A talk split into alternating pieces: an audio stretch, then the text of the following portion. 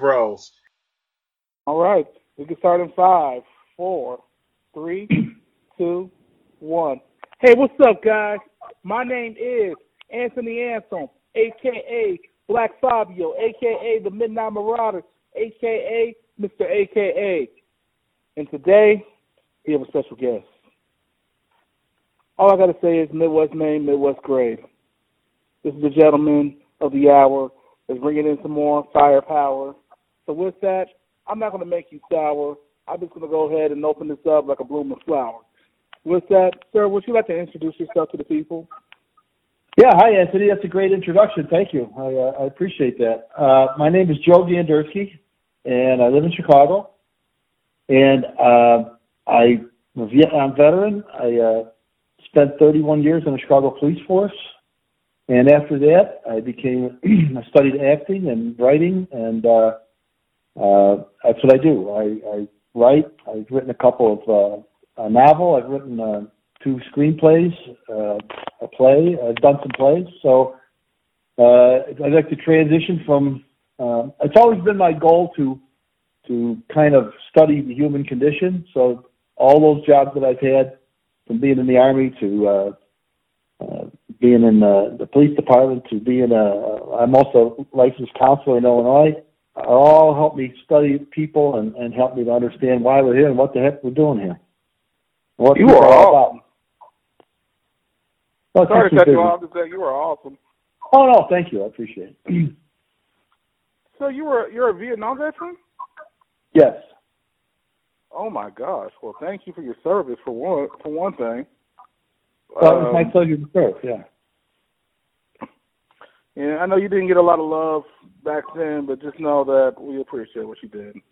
Seriously. Well, you know, I, I understand that. You know, um, when I it, it it wasn't so, so much a problem for me because where I grew up, I grew up in a in a in a old stock near the old stockyard in Chicago. So it was a very uh, poor, excuse me, uh, blue collar class, working class people, and uh, all of my buddies when we graduated high school, all my uh, my homeboys we we we all joined up and uh, went out and within three or four years, all of us were in service in one capacity or another. Fortunately, we all made it back. So when I came back, we came back to, to my, my hood, and these were the people who loved us. So it wasn't a problem for me. I didn't have I didn't have a problem uh, with people spitting on me or anything like that. So it was all good. that's fortunate. Some people did. But yeah. Yeah, because I mean, that was a tough war for everybody. Like, well, yeah. I, I, I mean, it was just like it was some really hard times. There was a lot of questioning going on. I mean, and I'm saying this to somebody that wasn't there because Mhm. I was too young. My mom was my mom was born in '65, so Oh, wow. she was like, Cool. yeah. So when she, um, when this was happening, you know, she was a child. Sure. She said there was a lot of things that were changing. There were civil rights going on. Oh yeah. There was yeah. there was just everything was just crazy and stressful for Well, it was a changing time. It was a, yeah, it was a changing time in the world, uh, completely. Uh, your mom is probably eight years younger. I'm 55. I was born in 48. So your mom is seven or eight years younger. So, but still, she was able to witness some of the stuff. Uh, but um, it was interesting time. Uh, it, it was changes in everything, from music to uh, the way people thought about things, to the way people looked at uh, the establishment, to you know, there was always a lot of uh, a lot of polarization, which continues to today, which is you know it's unfortunate. But the only time we really came together as a people was after 9/11. So it was we were all together then, and now we forgot about that. So uh, there's too many people trying to make make it as a business to divide us. When we're really all together, all the same. Oh, I completely agree. Like I feel like we have become so more divided in just the last decade. It's Oh, just, yeah. it, it doesn't make any sense to me. And I'm saying this as I'm only 30 years old, okay? But Yeah. like, it's just I remember it didn't used to be so hard to me amongst other people because you know my gener my generation didn't have to go through civil rights and stuff. You know, we didn't have to go through all the things where you know there were just certain places I couldn't go. Like I can feel free to go anywhere, but it seems like certain places nowadays I can't. I don't feel comfortable. Really? Like Yeah. Oh, Yeah. see, and- it's and- not Go ahead. it's not anything hateful or anything like that. It's just the way things are right now. Everybody's just like looking over their shoulders.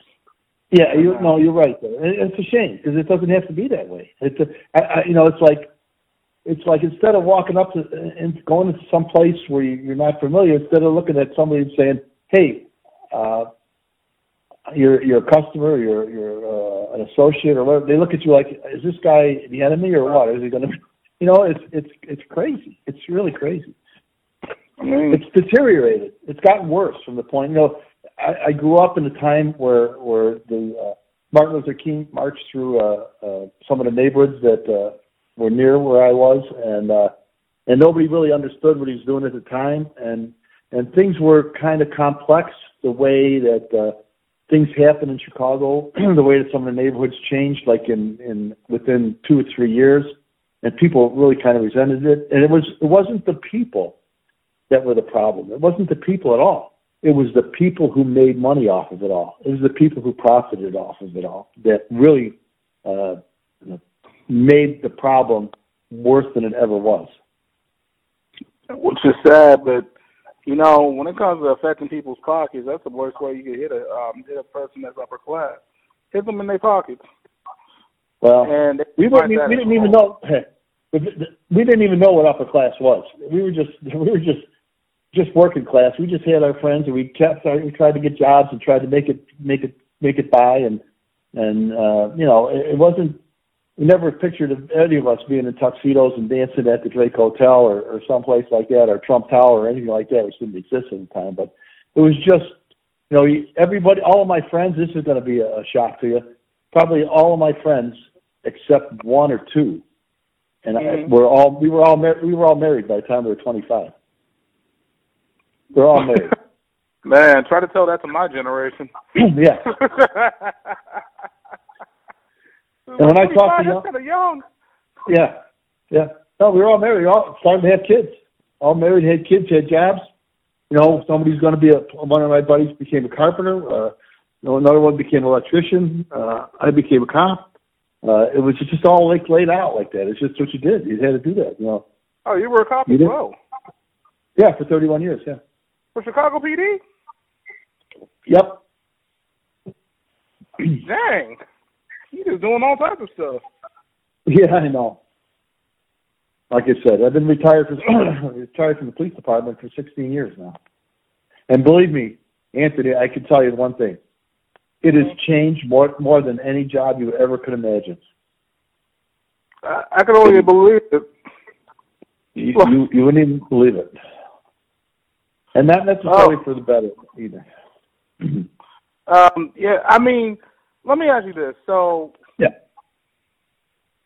as a as a man that did represent the Chicago PD, like, what Yeah. was the hardest part about being the part of, you know, the like, cause like, what department were you in? The Are you the yeah. yeah yeah. I'm sorry. I, I repeat the the last part of that question. So, um, like, did you um did you have a certain area or district that you worked in? Majority of the time, Well- you were a police officer. Well, what I did is I started. Everybody starts out in a beat car, you know, in a uniform, and Right. uh, and from there they go. They spend several years, depending on when they give the tests and when they promote people. So I was like, uh, I spent about oh eight years in a in a, in a beat car in different districts, um, and on different beats, and then I became a detective. I became a uh, violent crimes detective, worked homicides, uh, sex crimes, rapes, robberies. Uh, then, Wow. um, yeah, then I got promoted to sergeant. Oh, I was also on, on the horse unit for a couple of years, which is great. The horse unit. The horses, yeah, we got horses in, yeah. And Oh, um, okay. that was that was unique. So then I became a sergeant and uh, went back to, on the beat for a while, and uh, uh, worked in administration for a while. Then worked uh, as a sergeant in homicide, or violent crimes we call it, and then um, became a lieutenant. Back out on the street for a while, and then uh, became a uh, a boss, uh, and uh, ended up working. Uh, directly for the police chief. We call him superintendent here.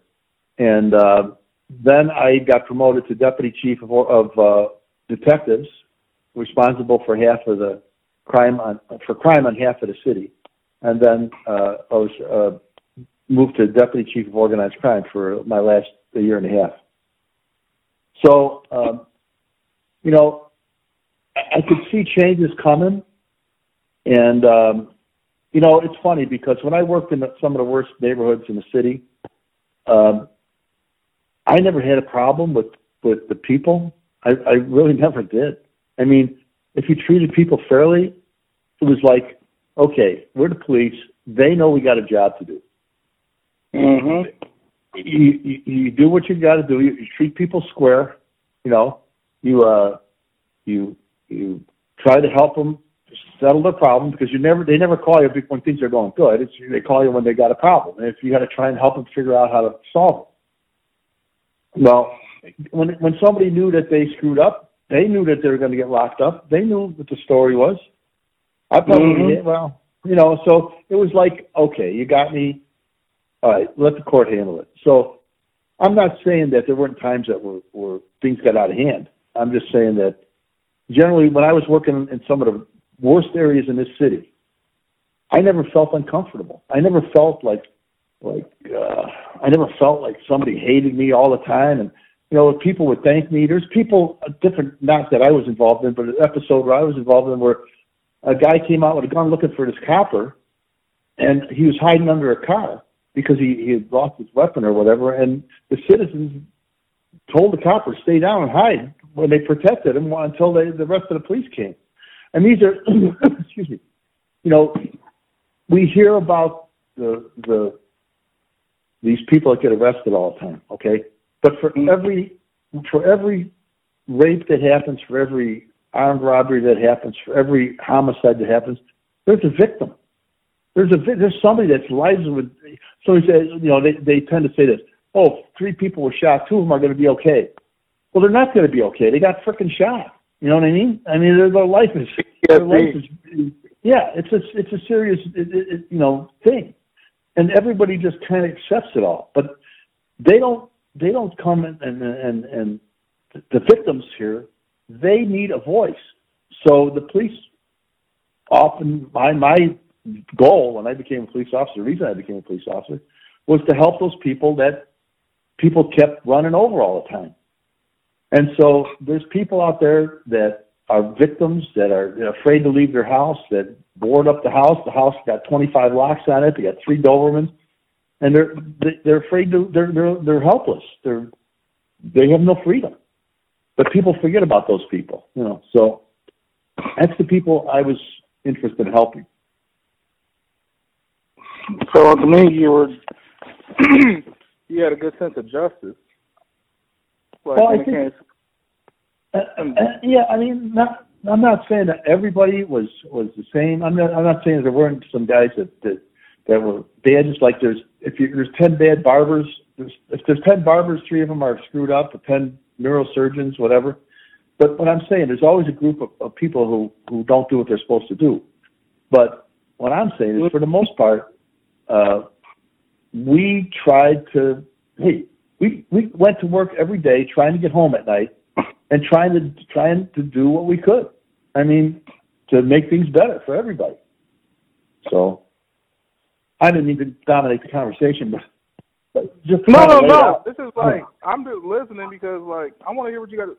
Because I don't get to. I don't get to. Like I speak to, every once in a while. Like you know, I'll run into like a police officer here in Kansas City. Yeah, See, mm, here's the thing. Okay, my great my grandfather. Okay, he was in the KCPD um, back in the '70s for about 10 years. Uh-huh. The reason why he had quit was because he got into an accident and messed up his equilibrium, so he couldn't perform the duties anymore of a police Right. uh, police officer. So he would have probably retired through them. right. And and the thing is, like growing up with you know a mom that was a marine, and then my grandpa who was a police officer, and all that. Like it's like I've seen kind of like the sides of the coin. Like yeah, for instance, you know, you know how it is for the black community and police officers. I mean, it's pretty obvious. I mean, you're from Chicago. It's one of the blackest cities in the world. I mean, heck, it's one of the most culturally diverse cities in the world. And yeah, yeah. And the problem here, the problem here is, go ahead, go ahead. I'm sorry. No, no, no. We're, um, because like I would like to know, like, because you know, I know a lot of police officers get bad reps, and I'm not saying that it's. There, let me put it this: with humanity, there's always going to be there's always going to be somebody who uses power in the wrong way. That just happens. Yeah, of course. But like, it's always good to hear like you know somebody from the other side of the coin. Oh yeah. I mean, I mean, have you had any experiences where you had to deal with any other officers who maybe didn't, you know, um, let me put it like this: have an open mind like yourself. Well, here, here's the thing, uh, Anthony. Everybody, all right. I worked the same with a bunch of guys in in a beat car, a bunch of guys in a detective unit, a bunch of guys uh, in uh, different areas that I worked, a bunch of guys on the horses, and it was always the same. Most of the guys went to work, got their assignments, tried to handle them the best way they knew, felt that they made try, best tried to make a difference at the end of the day, and then went on their way. Of course, sometimes they had to get end up going to court or whatever. Uh, they go home to their families because that's what it's about. Now, the thing is, you know, when you, oh, I'll give you an example. So the big thing now is is bail reform, where they say, oh, we, you know, we had too many people spending too much time in jail, so they got to be out on bail. So the idea there is solid. It's it's a it's a a, a good concept. Where say, hey, the guy's not been convicted of a crime. He's been accused of a crime. Why should he spend all that time in jail until his trial comes? And so it kind of makes sense theoretically. But in reality, what happened, and, and again, I, policemen are for that. They understand. But in reality, what happens, and it's what's happened here, is that they corrupted that system. And so they've been cutting people loose out on bail that have records three, four pages long. They've, they've done arrests, they've got violent crime arrests, and they're back out on the street. So, awaiting trial. So, what does that do? Okay? So, you're, you, just picture the, what normally happens. So, you got a guy who's terrorizing a neighborhood. Finally, the police catch him, okay? And they hook him up with, say, he's doing two, three robberies or carjackings, all right? Now, Mm-hmm. you try to investigate those, and who do you go to? You go to the people in there. So even if say even if it's a homicide, you go to the neighborhood, and you try to have people tell what what they saw to cooperate with the police. Well, if they know that the guy's, you know, uh, going to spend the rest of the time in jail until his trial, they're more likely to talk to the police if it's something serious. But now they know the guy's going to be out on, on, on, you know, he gets locked up on Friday. He's going to be out on Monday back in the hood. And now he's got access to all this information on who's, who's, uh, you know, testifying on him, who's a witness and all this other stuff. They're not going to say anything. So it's like, okay, so who won that battle? You know, that's just an example of a good idea that doesn't work in reality. I mean, I could see that. I could definitely see that. Yeah. The idea is the idea is again non-violent offenders. You have a non-violent offender, a kid gets caught with uh, well, of course, marijuana is legal here now. So, but um, Oh yeah. oh yeah, it's legal. Oh yeah, it's crazy now. They- They're all scrambling to try and fix the laws and f- figure out what to do, and they're running out of marijuana. It's it's, it's funny, but uh, and I guess marijuana already? Oh yeah, I guess the tax is uh, thirty-five percent tax on marijuana sales. So you know what's going to happen? They're going to say, okay, why the hell would I pay 35% tax? I go on the block and get it the same same amount that I got before. Anyway, Right. Thirty-five percent. That's ridiculous. yeah, yeah. And they already ran out, like I said. So, Oh um, my gosh. yeah. But anyway, it's another story. It's just like everything else, you know. It, it's something new. Times change. People's ideas change. You know, we never used to lock up people with small amounts of marijuana. We never, we never used to do that. I mean, we get a kid, you know, some high school kid or whatever. We just take it, dump it down the sewer, or whatever. So. All right. But back to the point is that okay, say it's it's a it's a the guy's got a little bit of weed or or whatever, and uh, he gets locked up and he's not a violence, got no violence. It's it's he's only been arrested once or twice. He's got no record of fighting with the police. He's got no record of of uh, uh, not showing up for court. Yeah, let him out on bail. Sure, let him. I mean, on on I bond, let him out with no no bond. Fine, nobody has a problem with that.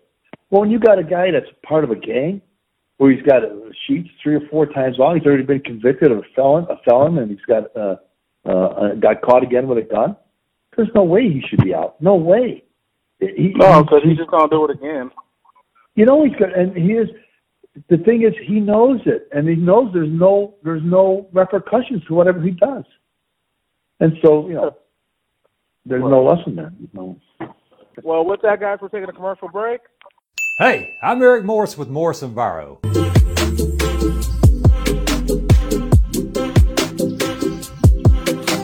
We provide accurate and cost-effective foundation repairs as well as dry solutions for your basement or crawl space.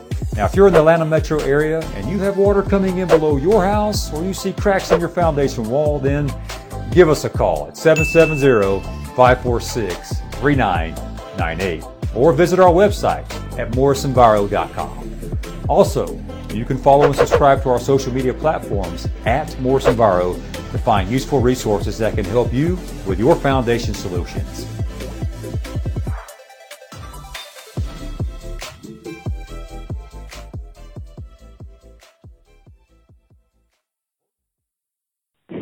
I mean, I mean, as we're back right now, I mean, I think about some of the important things that we need to realize, you know, like you were saying, like the hardest days for you are usually when somebody gets really hurt, a police officer or a child. Yeah, or an old person. Or an old person. And it's sad that it's gotten to the point where, you know, I I even had to say, like, people are messing with old people. Like, I just saw a story the other day where men murdered a poor old lady who was like 79 years old. Yeah. And robbed her. Yeah. Like, it was just like, it, it confused me. Like, to Yeah. you know, women, children, old people. Yeah. Like, and now it's just like, anything's up for grabs. Well, it's, I, part of the problem too is that we're more aware of it because we've got the internet, we've got all these uh, all these ways to find out everything that happens every day about everything. You know what I mean? So it's like, and then people take snippets and they post it up, and they, you know, people see that, and then they make these broad, wild uh, judgments about. They, they paint everybody that's involved with a, a broad brush. You know, it's not like that. It's like, it's like, you know, people. Some of the most uh, uh, people that you would say, uh, oh, these people are, are living crime and they're criminals and all that stuff, but they they essentially are looking for the same things that, that we are. They're looking for safety. They're looking for safety for their families. They're looking to to try and, and, and make some kind of life for themselves. Sometimes they get turned around as to the right path to do that, but it's it's sometimes the same thing. It's the same, you know. When it gets down to it, um, it's all about trying to get get through to get through life and and and and, and, and again safety. I completely agree. I mean, at the end of the day, everybody wants to feel safe in their community, in their homes, around people. I mean, that's what's scary about the times we're living in right now. And like, I do my best every day to put on my best me. And Yeah. Most people do. I I realize as I'm getting older that like I can't be afraid of my shadow every time I go somewhere. No. Like, and don't get me wrong, I grew up in a pretty decent neighborhood. Okay, my mom grew up in Yeah. middle class neighborhood. Like, cause she she wanted us to have the best education, the best Sure. environment. But like, you know, sometimes that doesn't even matter anymore. You can live in the suburbs or you can live in the hood, and somebody starts wilding out, you next thing you know, you don't know when your time's gonna come. Right. And like I have so many friends that are so scared to even just go out with their kids to like Chuck E. Cheese. Oh my God. Yeah. Well, we had to close down a Chuck E. Cheese here. What?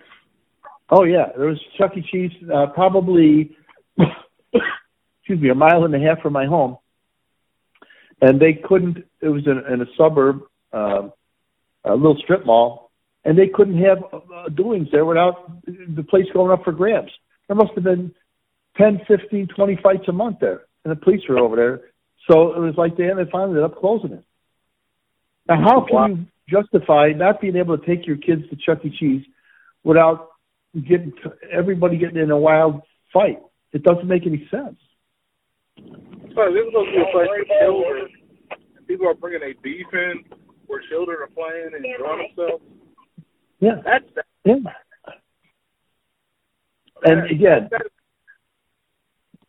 it, it, it doesn't make any sense, and and, and and and that's why people are afraid to go out. That's why people are afraid to to to go to a mall or go to to downtown. Or there's people in Chicago suburbs never been downtown. It's beautiful. It's wonderful. Uh,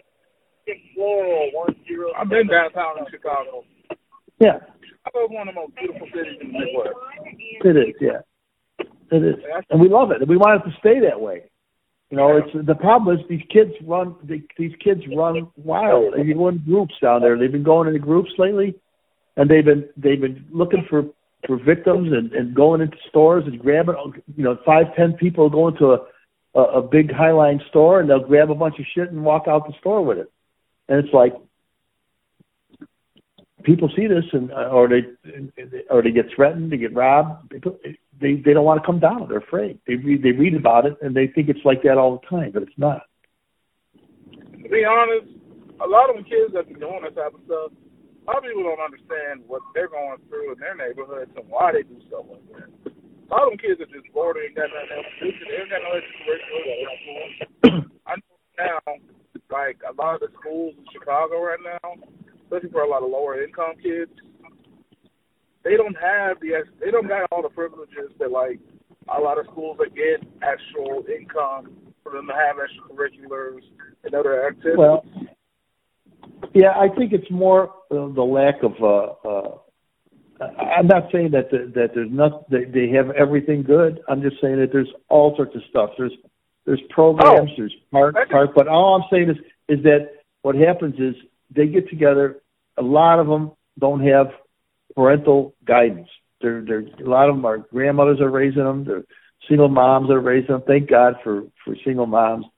Uh, it's it's a big problem.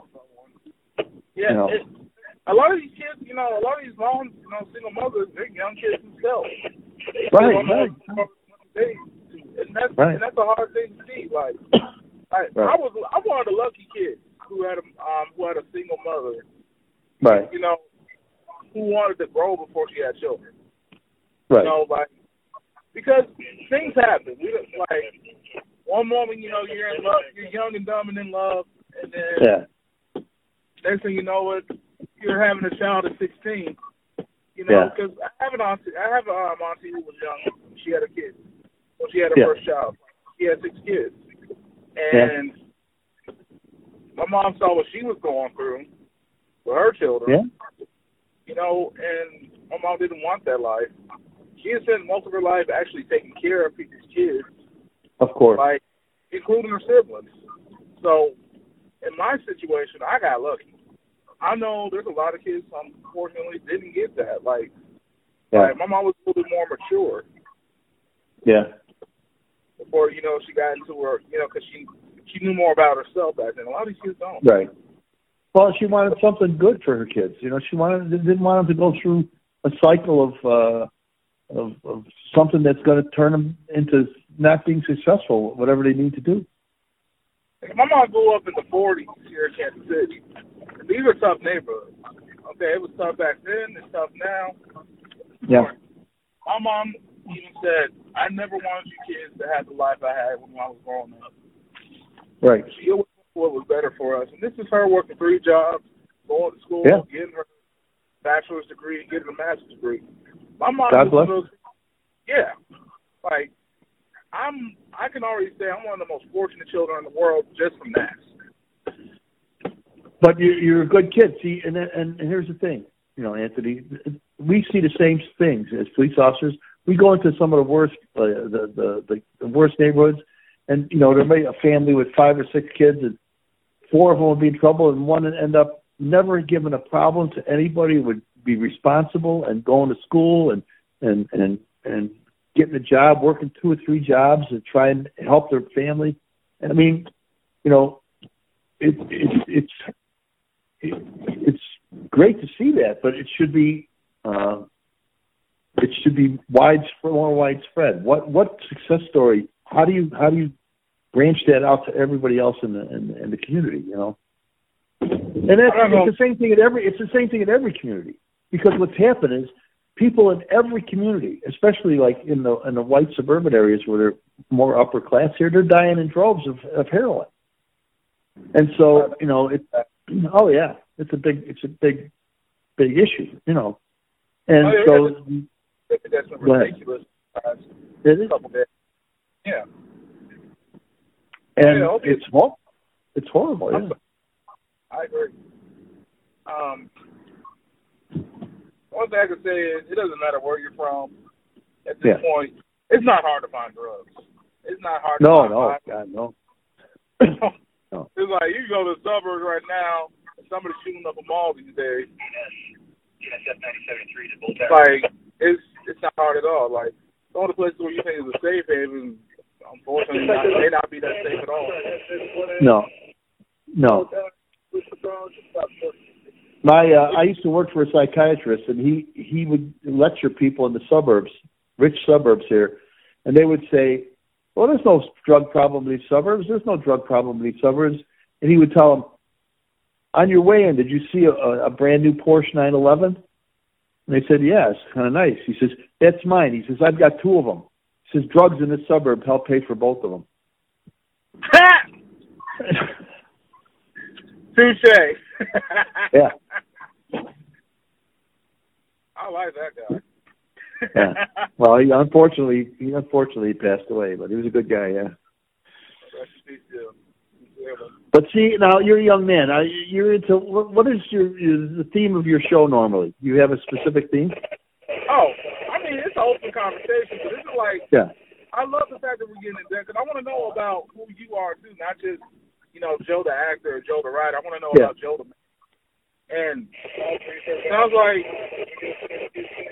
I can, I can already tell just from like what you've given me in our conversation, you probably have taken some of this experience towards your art of acting and writing because you have experienced a lot in a lifetime already. Just yeah. from or now you're you were serving the streets of, um, of the United States, from Chicago. You know, like that's I find that very impeccable. So I do want to talk about your, I do want to talk about your acting and writing too. I want well, to make people know who you are, Mr. Verducci. Well, it, here's the thing, Anthony. I was scared of everything and everybody when I was a kid. Uh, I grew up again in a Coldwater flat near the stockyards here, and my mother was Italian, my father was Polish, and my father worked two, three jobs, and uh, and you know, uh, until I got to the point where I was about 12 or 13 or 14 and hung around with my friends and we we uh, kind of made sure we all took care of each other. Uh, you know, and then finally when we all went into service, that was the big thing, and then we all come back uh, like really confident, like really uh, aware of of uh, who we were as people, and you know how things really laid out in life. Um, so the kids have a, a certain you know my heroes when I was a kid was I was into comic books of course and I used to read all the all sorts of stuff and uh I had you know Superman, Batman, uh all these these guys were your heroes. I remember when when Batman first came on TV, I was so disappointed because I had my idea of Batman being from the comics, and they put these guys in like it was a like it was a comedy show on TV when they first. Oh my gosh, the Adam West. Oh Batman. yeah. Yeah, they're showing. Yeah, they're showing the balloons with the pow and zoom and all that. I was I was so upset, you know, because uh, uh, of course that was you know we were all like that. We all believed that uh, we, the things should be a certain way, you know. So we all love John Wayne movies and and uh, and so all these experiences through that, through my friends and and that we grew up in. We used to in, in the middle of the city where we grew up. The stockyards were there. Now we weren't allowed to go in there, but we'd sneak in every once in a while. But but all surrounding that were these big tr- railroad yards, and these railroad yards were were open. They were just huge areas where we'd sneak in and and and make little forts, and we we play, we'd hunt rabbits and stuff. This is in the middle of the city, so we had all this these adventures, and kids don't have that now. It's not like you know, I don't know. The kid goes to the park. What does he do? I don't know where they even hang around. So we had these places to hang around. So it was great for us.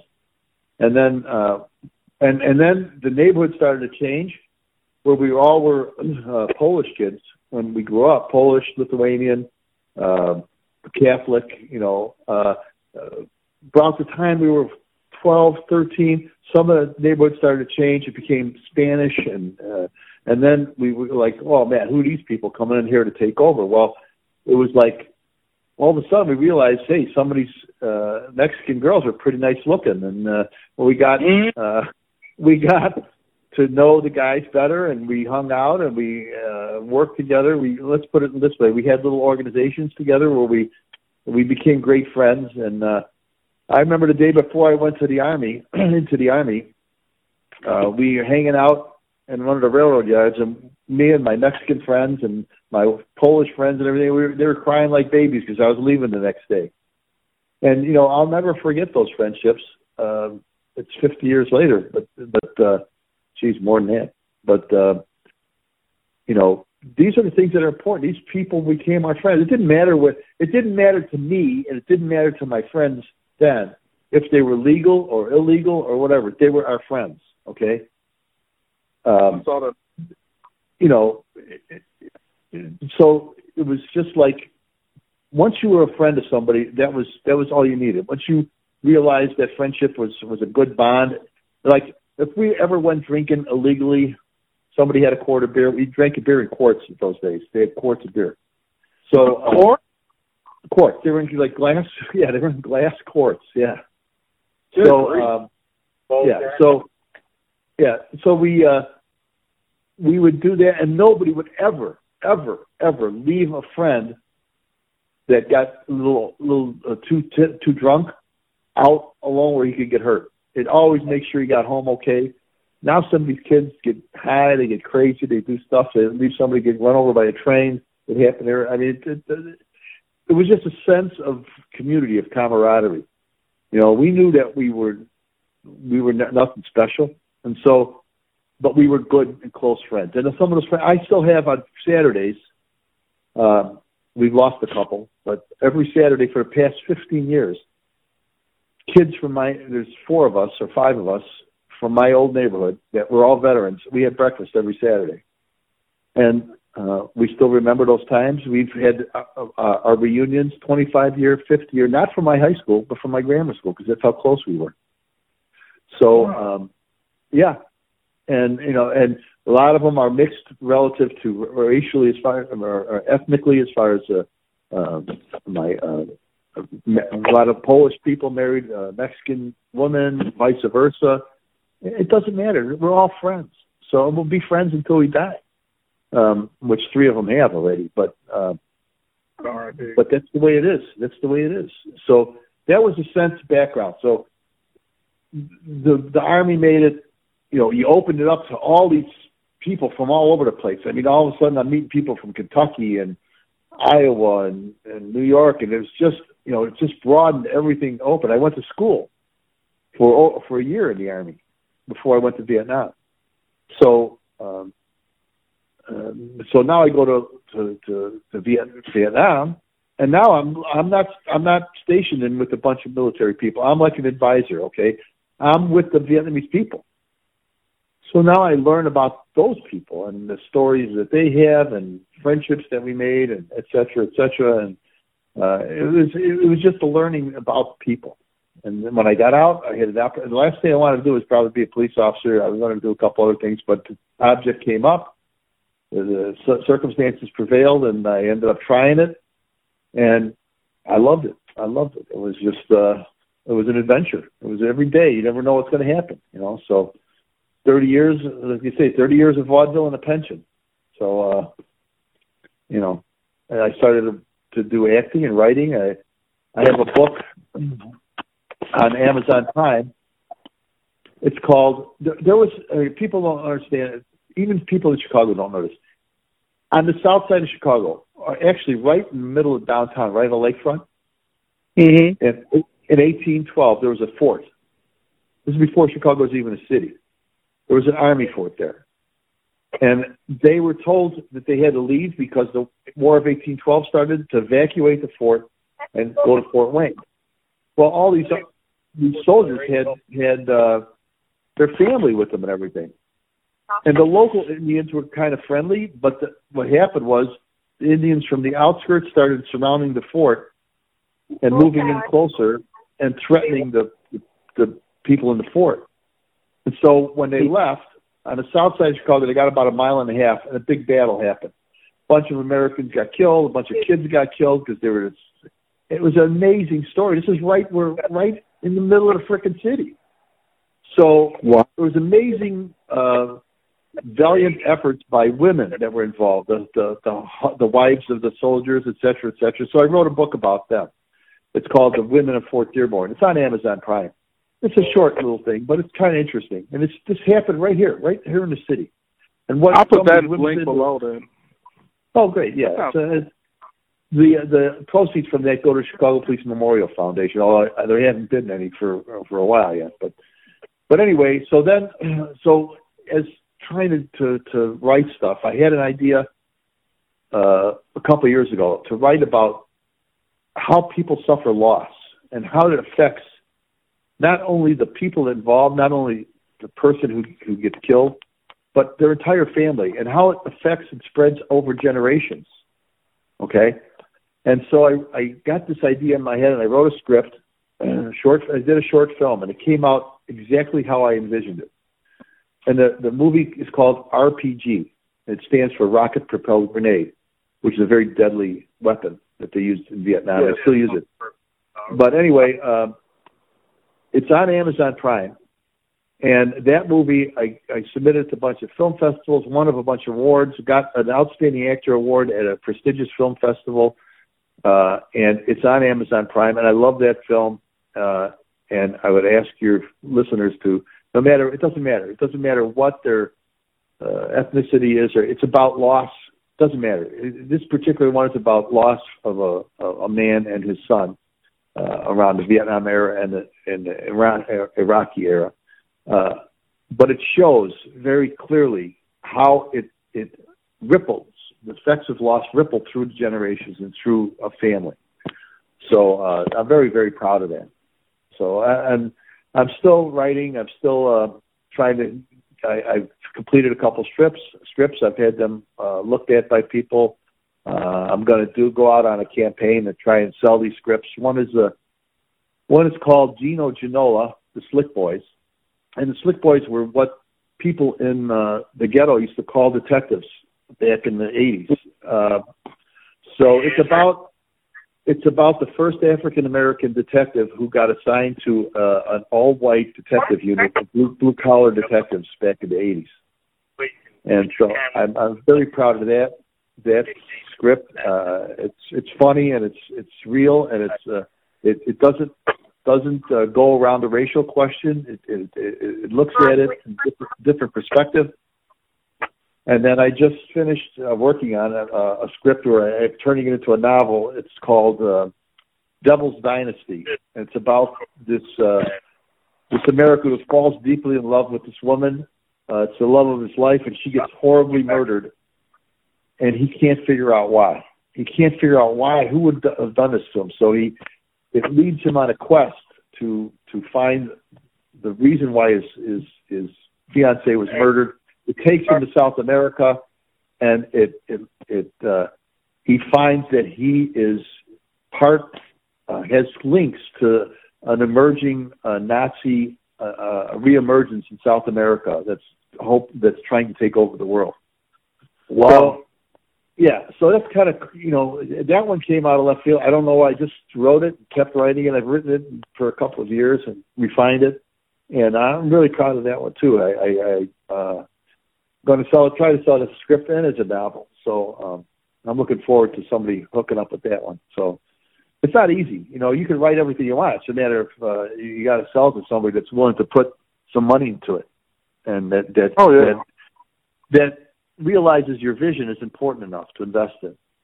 And so, you know, these things. I when I when I write stuff like this, I try to be very very uh, true to the to the to the form of, of script or novel. Very serious, very uh, studious about it. Do a lot of research. Uh, uh, there's a town. It involves this town, the, the Devil's Dynasty. Involves, this is, you're going to find this hard to believe. This is absolutely true, and you, you uh, people could look it up on the internet.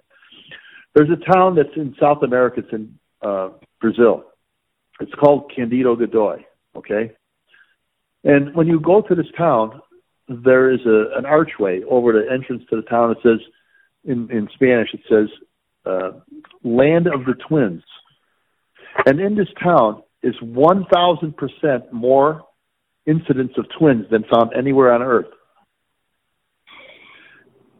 So uh, I incorporated that into the into the screenplay that I'm writing. It's the most unusual place in that regard, but there's more deep, deeper significance to that idea of twins and how they how that place uh, got to have more twins than anywhere else in the world by thousand percent.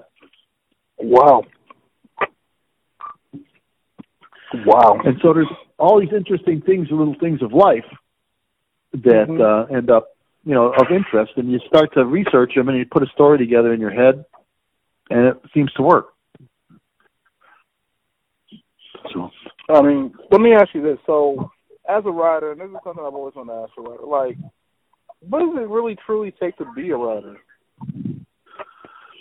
I think it needs. Uh, you have to have passion. You have to have a story. You have to have an idea that you you think people would be interested in. You know that, and then you've got to find a way to engage to tell the story in a way that's engaging. So you know, it, it, it you've got a million stories. You might think that you know, and I found this to be really true. Um, people generally think that their lives don't include enough to uh, to merit uh, uh um, a story, but you know, I don't think that's necessarily true. I think everybody's got a story they could tell or something they could they could pass on that they they they might think about. I mean, look at J.K. Rowling. You know, you know who the, she wrote all the the uh, wizard stories. Wasn't what it is. Uh, um, Harry Potter. Okay. Oh, oh, you talking about J.K. Rowling? Yeah, she she was just a writer she wrote these things, got rejected a million times. And then one of her staff took the book home and had her kid read it, and the kid flipped out. And the the the, the staff said, "Hey, you better start take a look at this book. These kids are nuts about it." And she ended up being a billionaire. You know. Mm-hmm. And and she was just trying to write a story for her kids. And she had so I, a lot too. Oh my God, yeah. Amazing, oh, amazing yeah. person. You know, it's it's harder to make. And it's not about. Here's the thing, Anthony. That's really important. I think that's about all of this. It's not about making money because it's the same thing. My son is a musician. He's a wonderful musician. He plays in about five bands. He plays all sorts of different stuff. He loves music his whole life, but he can't make money. But but uh, the thing is, is that you follow your passion, and that's got to be as much as you can expect. You know, it, you can't write to make money. You can't make music to make money. You could, but if that's not what you're true to, you're just wasting your time or wasting everybody else's time. It's much more rewarding to yourself to come out with something that that you feel is, is worthy of your spirit of your heart. Oh, I agree. Because if the music ain't got no soul to it, it's not music. Oh yeah, I mean, cards and service. I, I feel sorry for you in a way, Anthony, because I grew up in the great. Here, here's the thing: I grew up in the greatest era in human existence of music. I, in the '60s, in the in the early '60s, late '50s, it was a revolution. I mean, we'd be walking down the street and and talking to each other, and and some some song would come on. There was only one station. Some song would come on, and we'd say, "Boy, that, did you ever hear those guys before?" No, they sound really, really cool. You know, it would be like the the transition from from from the country style to to rock, where you had Roy Orbison, you had um, guys you might you never even had heard of, like Del Shannon. You had then then the, the the the big transition, the big wave of hit was was uh was the Beatles, and of course we were there when they started. It's like I had a girl come up to me and says, "Hey, have you heard the Beatles song yet?" Oh no, I haven't heard it. Yeah, yeah, I listened to it. It's pretty cool. And then, and and they played in an amphitheater a mile from my house when they first came to the United States. But so it was it wasn't just them; it was other waves of music. Motown was super popular. All of our friends loved Motown. It was the Four Tops, the I mean, just all of it, Smokey Robinson, all this different kinds of music that came in and changed our lives because it was the Stones, the Animals, the uh, there's a group called Dave Clark Five that competed with the Beatles. You probably never even heard of them. Most people never even heard of them. They were like number one and two with the Beatles for years. And so wow. it was like this, yeah, yeah. So it was all this wonderful, wonderful music that just uh, the Diana Ross and the Supremes, the Association, the, all these bands and all this eclectic stuff came in at the same time. So it was absolutely marvelous, and it hasn't happened like that since. In 1969 is like I define when I think about things. I think of 1969 as the defining moment for this entire second half of this new generation. That's when everything changed. That's when Woodstock was. That's when music changed. That's when everything changed. I, I am going to say this. Like, for me being um being born in '89 and being a '90s kid, I will say we have some we have some good Renaissance periods. I'm not going to say really in the 2000s too much. Yeah. Like we're yeah we're not going to have that '60s flow like you got like you have because that was that's when song lyrics truly mattered. I'd say all the way into the '90s, people actually cared about the song lyrics. They weren't worried about image. They weren't worried about like what you look like or what you did outside of music. They were it was about the music. When we got to a certain point in our like later generations from that era, it you started you, you saw you saw the decrease about the music yeah. mattering. Nowadays, you can be ten ten percent is talent, ninety percent is all about image and everything else. I you, could make you, you and me. The, oh, you said what? I says I could make you and me sound, um, you know, like the, the we could buy five thousand dollars of equipment and we'll never sing a bad note and we'll never have a bad, you know, it'll make it sound terrific, even though we sound like like nothing on you know on the air. I mean, it's a it's a it, it was music was exciting. Music was the it was exciting. It was revolutionary then. Now it's it's basically a beat that you can hop around to. Whatever, it's the same. To me, again, different perspectives. It's just a repeat of the same over and over and over again.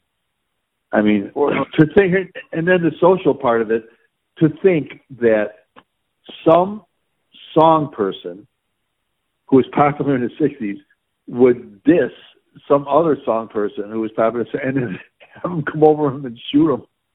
I mean, that's exactly what would happen back then, though.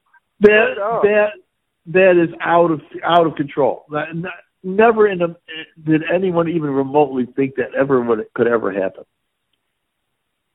I mean, that's it's like nowadays it's just simple for somebody to pick up a gun. It used to be if I see you out somewhere, I'm gonna I'm gonna fight you. Like right, right. Okay, it's like okay, you throw a couple punches, you're both end up spending the night in jail, then you end up making right. it together and getting back to music. Right. like right. Nowadays, people are like, "Oh yeah, you need to die. You need to die. You need yeah. to die." I'm just like, go make this music. You're getting out of your like you're getting out yeah. of some of the toughest neighborhoods in the world. This is your opportunity yeah. to go make some music and make some things happen and bring each other together. Yeah. Instead of this, like I'm from this set or Like I don't like this dude because of what he said this way or Right. I dress this way and he doesn't. It's just It's like crazy. like I'm I'm a person that's done music too for a while. Okay, I was doing Yeah. I was a rapper I was a rapper and a singer.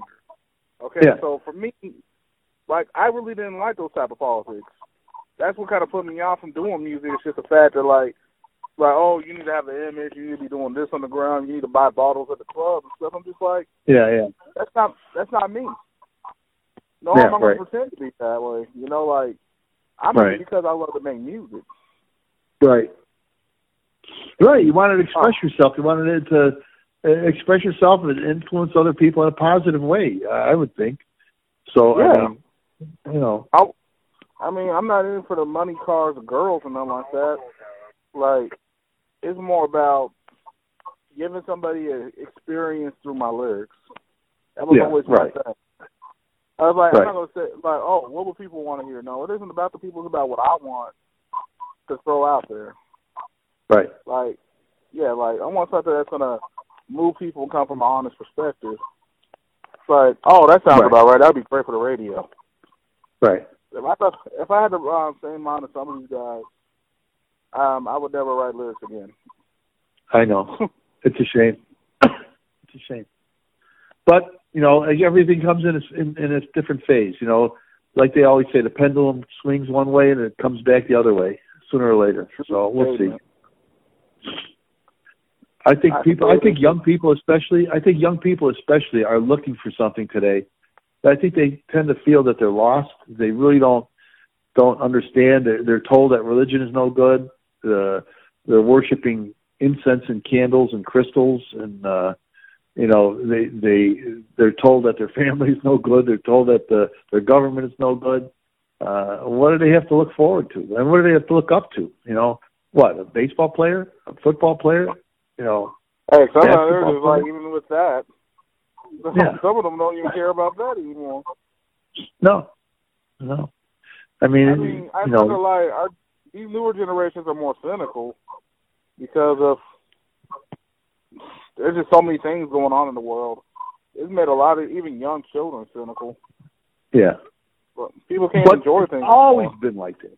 It's always been like that. The problem is that we know more about it now because of the the the way that we we're able to know about everything that happens everywhere every day. There's very few things that don't make it to the to to the, to an internet or social media or something that or YouTube. I mean, you people have 17 hours of their dog on the couch on YouTube. I mean, come on. I mean, we don't need to know all that. I agree. this is made way we got a call on the north end of Old. I mean, So I it indoctrinates us. Uh, Yeah. You guys should have a chance to take a lot off the show. Oh, man. Man, we'd be here all night analyzing the world right now. I just thought about that. The things about the world that we can't control. Well, sometimes we just don't want to try to control it. I mean, how many people get involved in politics now? Look at the kind of people that we have running for the highest offices in the in the country. You know, are these the best people we can we can people? But people don't want to do it because they don't want themselves to be in the spotlight. They don't want to be dissected and and and critiqued for everything that they do. You know, so it's like it's tough. We have a I'm not recently we're looking for we're looking for a new police chief here. The last one, let's put it this way, resigned. Okay, and uh, you, they're looking for a new one. I don't know how many people are going to put in for it. Who wants that job anymore? It doesn't matter about the pay. The pay's decent, but every time you you do anything, you're going to be crit- critiqued by a million people. So it's tough. I completely agree. I mean, what we would need is somebody who who knows how what it means to be poor and what it means to build yourself up. And that's kind of hard to do when most of the people that run usually have money. Oh, money, yeah. Yeah. We got a, two billionaires. The last two governors of the state, the, Mhm. the last two governors were, were billionaires. They put millions of dollars of their own money into the campaign and just blew everybody else away. They won. I mean, how do you fight that? I mean,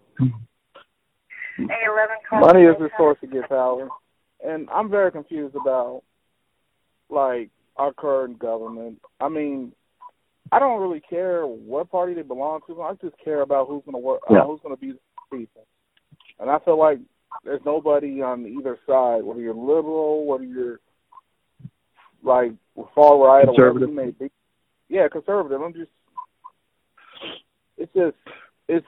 I'm not gonna lie. It's like it's more stressful to even want to hear anything they have to say because it's just like, do you really mean what you say you're gonna do? Right. Well, you got to see what they do. You know Yeah, what and, they do. uh, It is. You know, I, here's what I think, Anthony. Anthony, I think the secret, and I think it'll, it'll be very hard to do, but I think if if people really rose up, they could swing it. I think the number one thing that everybody needs to do in this country, as far, and I don't want to bring into a big political thing, but this isn't really political. This is about structural. Everybody's got to. We got to start going to term limits. You get two two terms, uh, and you're out. It's just that simple. You you don't make your whole life, you know, living in Congress or living in, in the Senate uh, for 20, Mhm. 30, 40 years. You know, you got to go out and give. That way, you don't get entrenched. You don't get bought and sold by uh, certain interests, and you know, you can be a little more freedom. You know, Oh, I completely when I when I there's a there's a, a, a um, an alderman here. Most of the aldermen in the city of Chicago are not a lot. Let's put it this way: a large amount of them get jammed up by taking bribes and stuff like that. And so when they do that, uh, they get indicted. A lot of times they'll have a uh, have a wire on them. The the, the G will have a wire on them, and they publish the, the the transcripts from the wire. And you can read over 200 pages of transcripts of them talking to their friends and how they do these wheel these under these deals and stuff like that, these backroom deals. And all they are done for is to enhance themselves or their relatives. You read these transcripts and you never once does it say in there, well, this will be good for my ward. This will be good for the people in my ward. It doesn't cross their mind. It all all that crosses their mind is will it be good for them personally, or their friends, or their their, their political uh, sponsors, or their relatives. So that's what's got to be changed with the with the term limits. You know, you got to get them in, and they don't have time to get entrenched and and, and build a, a, an empire. I completely agree. Man, well, we have touched on a lot of topics today. Yeah, Uh, it's enjoyable, very enjoyable. I agree. I like having these type of intellectual conversations. It educates me on some things. It also gives me more insight into things I already was already tinkering with in my mind. So it's just Yeah, it's better to have somebody I can have a good conversation with. And that's why I love doing the show. yeah, right. That's a great thing. It's you know, it's interesting to be introspective and self examine yourself and where you're going. When you get a little older, when I hit seventy, I'm over seventy now. When I hit seventy, it really was a big change for me. It really started me to think uh, about you know the end game and the end zone and and and how you want to leave, you know, and uh, what you want to leave. And so you're a young man, you don't even think about it. It's not even in your head, and it never was in my head. It was just about you know, um, just getting this or getting that, and getting a new car or whatever. Now it's it's about how to check out, you know, uh, to make a plan and how to to leave uh, your friends and and and leave your your family. I got two grandkids, and they're, they're my life. You know, my kids and my grandkids are my life, and I want to make sure that they have something to, memorable and meaningful to remember me by, and that's why I do some of these creative things. Maybe get on the ball. That's good. So, while I still have you on the phone, do you um do you have anything special that you're working on currently that you would like to share with the people, or is it more of you have to wait and see? Well, like I said, I've been really hustling to get my scripts done, and I'm going to uh, finishing up this novel. But um, I would like uh, to, to for people to, to if they can to uh, go to Amazon Prime and see if they if they watch. It's only 18 minutes with the credits. It's only 15 minute film. Uh, that film RPG. It's a short film. Um, look it up on Amazon Prime. It's like you'd look up for anything on Amazon. There's a couple other things called RPG, but if you look up RPG film or my name, RPG Joe Gandersky, you'll find it. And uh, it's like a buck or two. I, I don't make any hardly any money when people watch it, but uh, but it's it's important for me to for people to think uh, introspectively about it. Hmm. Well, I mean, definitely go check them out, and then um, I want to have him send me the links. I'm going to put it below here in the description. Also, Mr. Gandersky, I got to ask um, one last thing. You ever been to Kansas City? Um, you know, I went through Kansas City, but I I never st- stayed there for any length of time. Okay, we're only eight hours away from each other. We need Okay. to we need to definitely get together. I would like to sit down with you in Chicago. and I would love for you to sit down with me in Missouri Yeah, yeah, it'd be great fun. Yeah, let's stay in touch. Let's really stay in touch because I, I've already I've already enjoyed this conversation with you, and you seem like a very down to earth guy. I probably can learn a lot from you as well. Um, Well, same here. I like I learned until the day I die. I'm going to be learning things from people. So You never stop learning. You stop learning, you're Right. already dead. right. That's what. Um, I just want to say I, I am very humbled that you came on my show. Um, thank you for your words of wisdom and thank you for your insight because I appreciate when we can have good conversations like this. It it is it felt like I was talking to an old friend. Yeah, I appreciate and. I appreciate you. I'm honored to be on your show, and it's been a, a joy for me. With that, ladies and gentlemen, the great, the legendary, the fantastic, the iconic Joe Grandersky. Oh yeah, I'm calling you iconic because you're pretty epic, man. but don't tell my wife. I'm just I'm just supposed to clean the bathrooms every once in a while.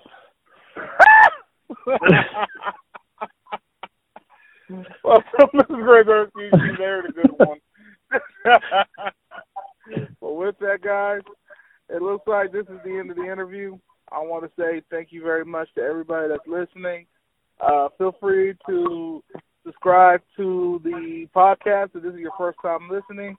Also, leave comments below. Leave a review on Apple. Um, you can find me on Twitter at um, Delivery Bros PLD, or you can find me at um, Delivery Bros pod, um, Podcast on Instagram. Check me out. Feel free to message me, ask any questions, and also um, feel free to um, go to the Patreon as well and the GoFundMe or whatever works for you. Just on the Delivery Bros. But with that, I'm putting Mr. Grandersky's links below. Check out his stuff on Amazon. I mean, you've already heard the conversation. Now, understand the intellect of this man as he puts out fantastic production, and he also has a book. I'm telling you, you're going to enjoy it. Heck, I'm about to go pick one up myself, and I'm not even saying that just because it's a podcast. I'm getting one at the end of the week when I get paid because, hey, hey, when I get that money, I'm definitely grabbing his no. I'm gonna grab his book. I'm, I'm already I'm already set on it. So what's that, guys, my name is Anthony Anselm, aka Black Fabio, aka the Midnight Marauder, aka Mr. AKA, and you are just tuned in to the Delivery Bros.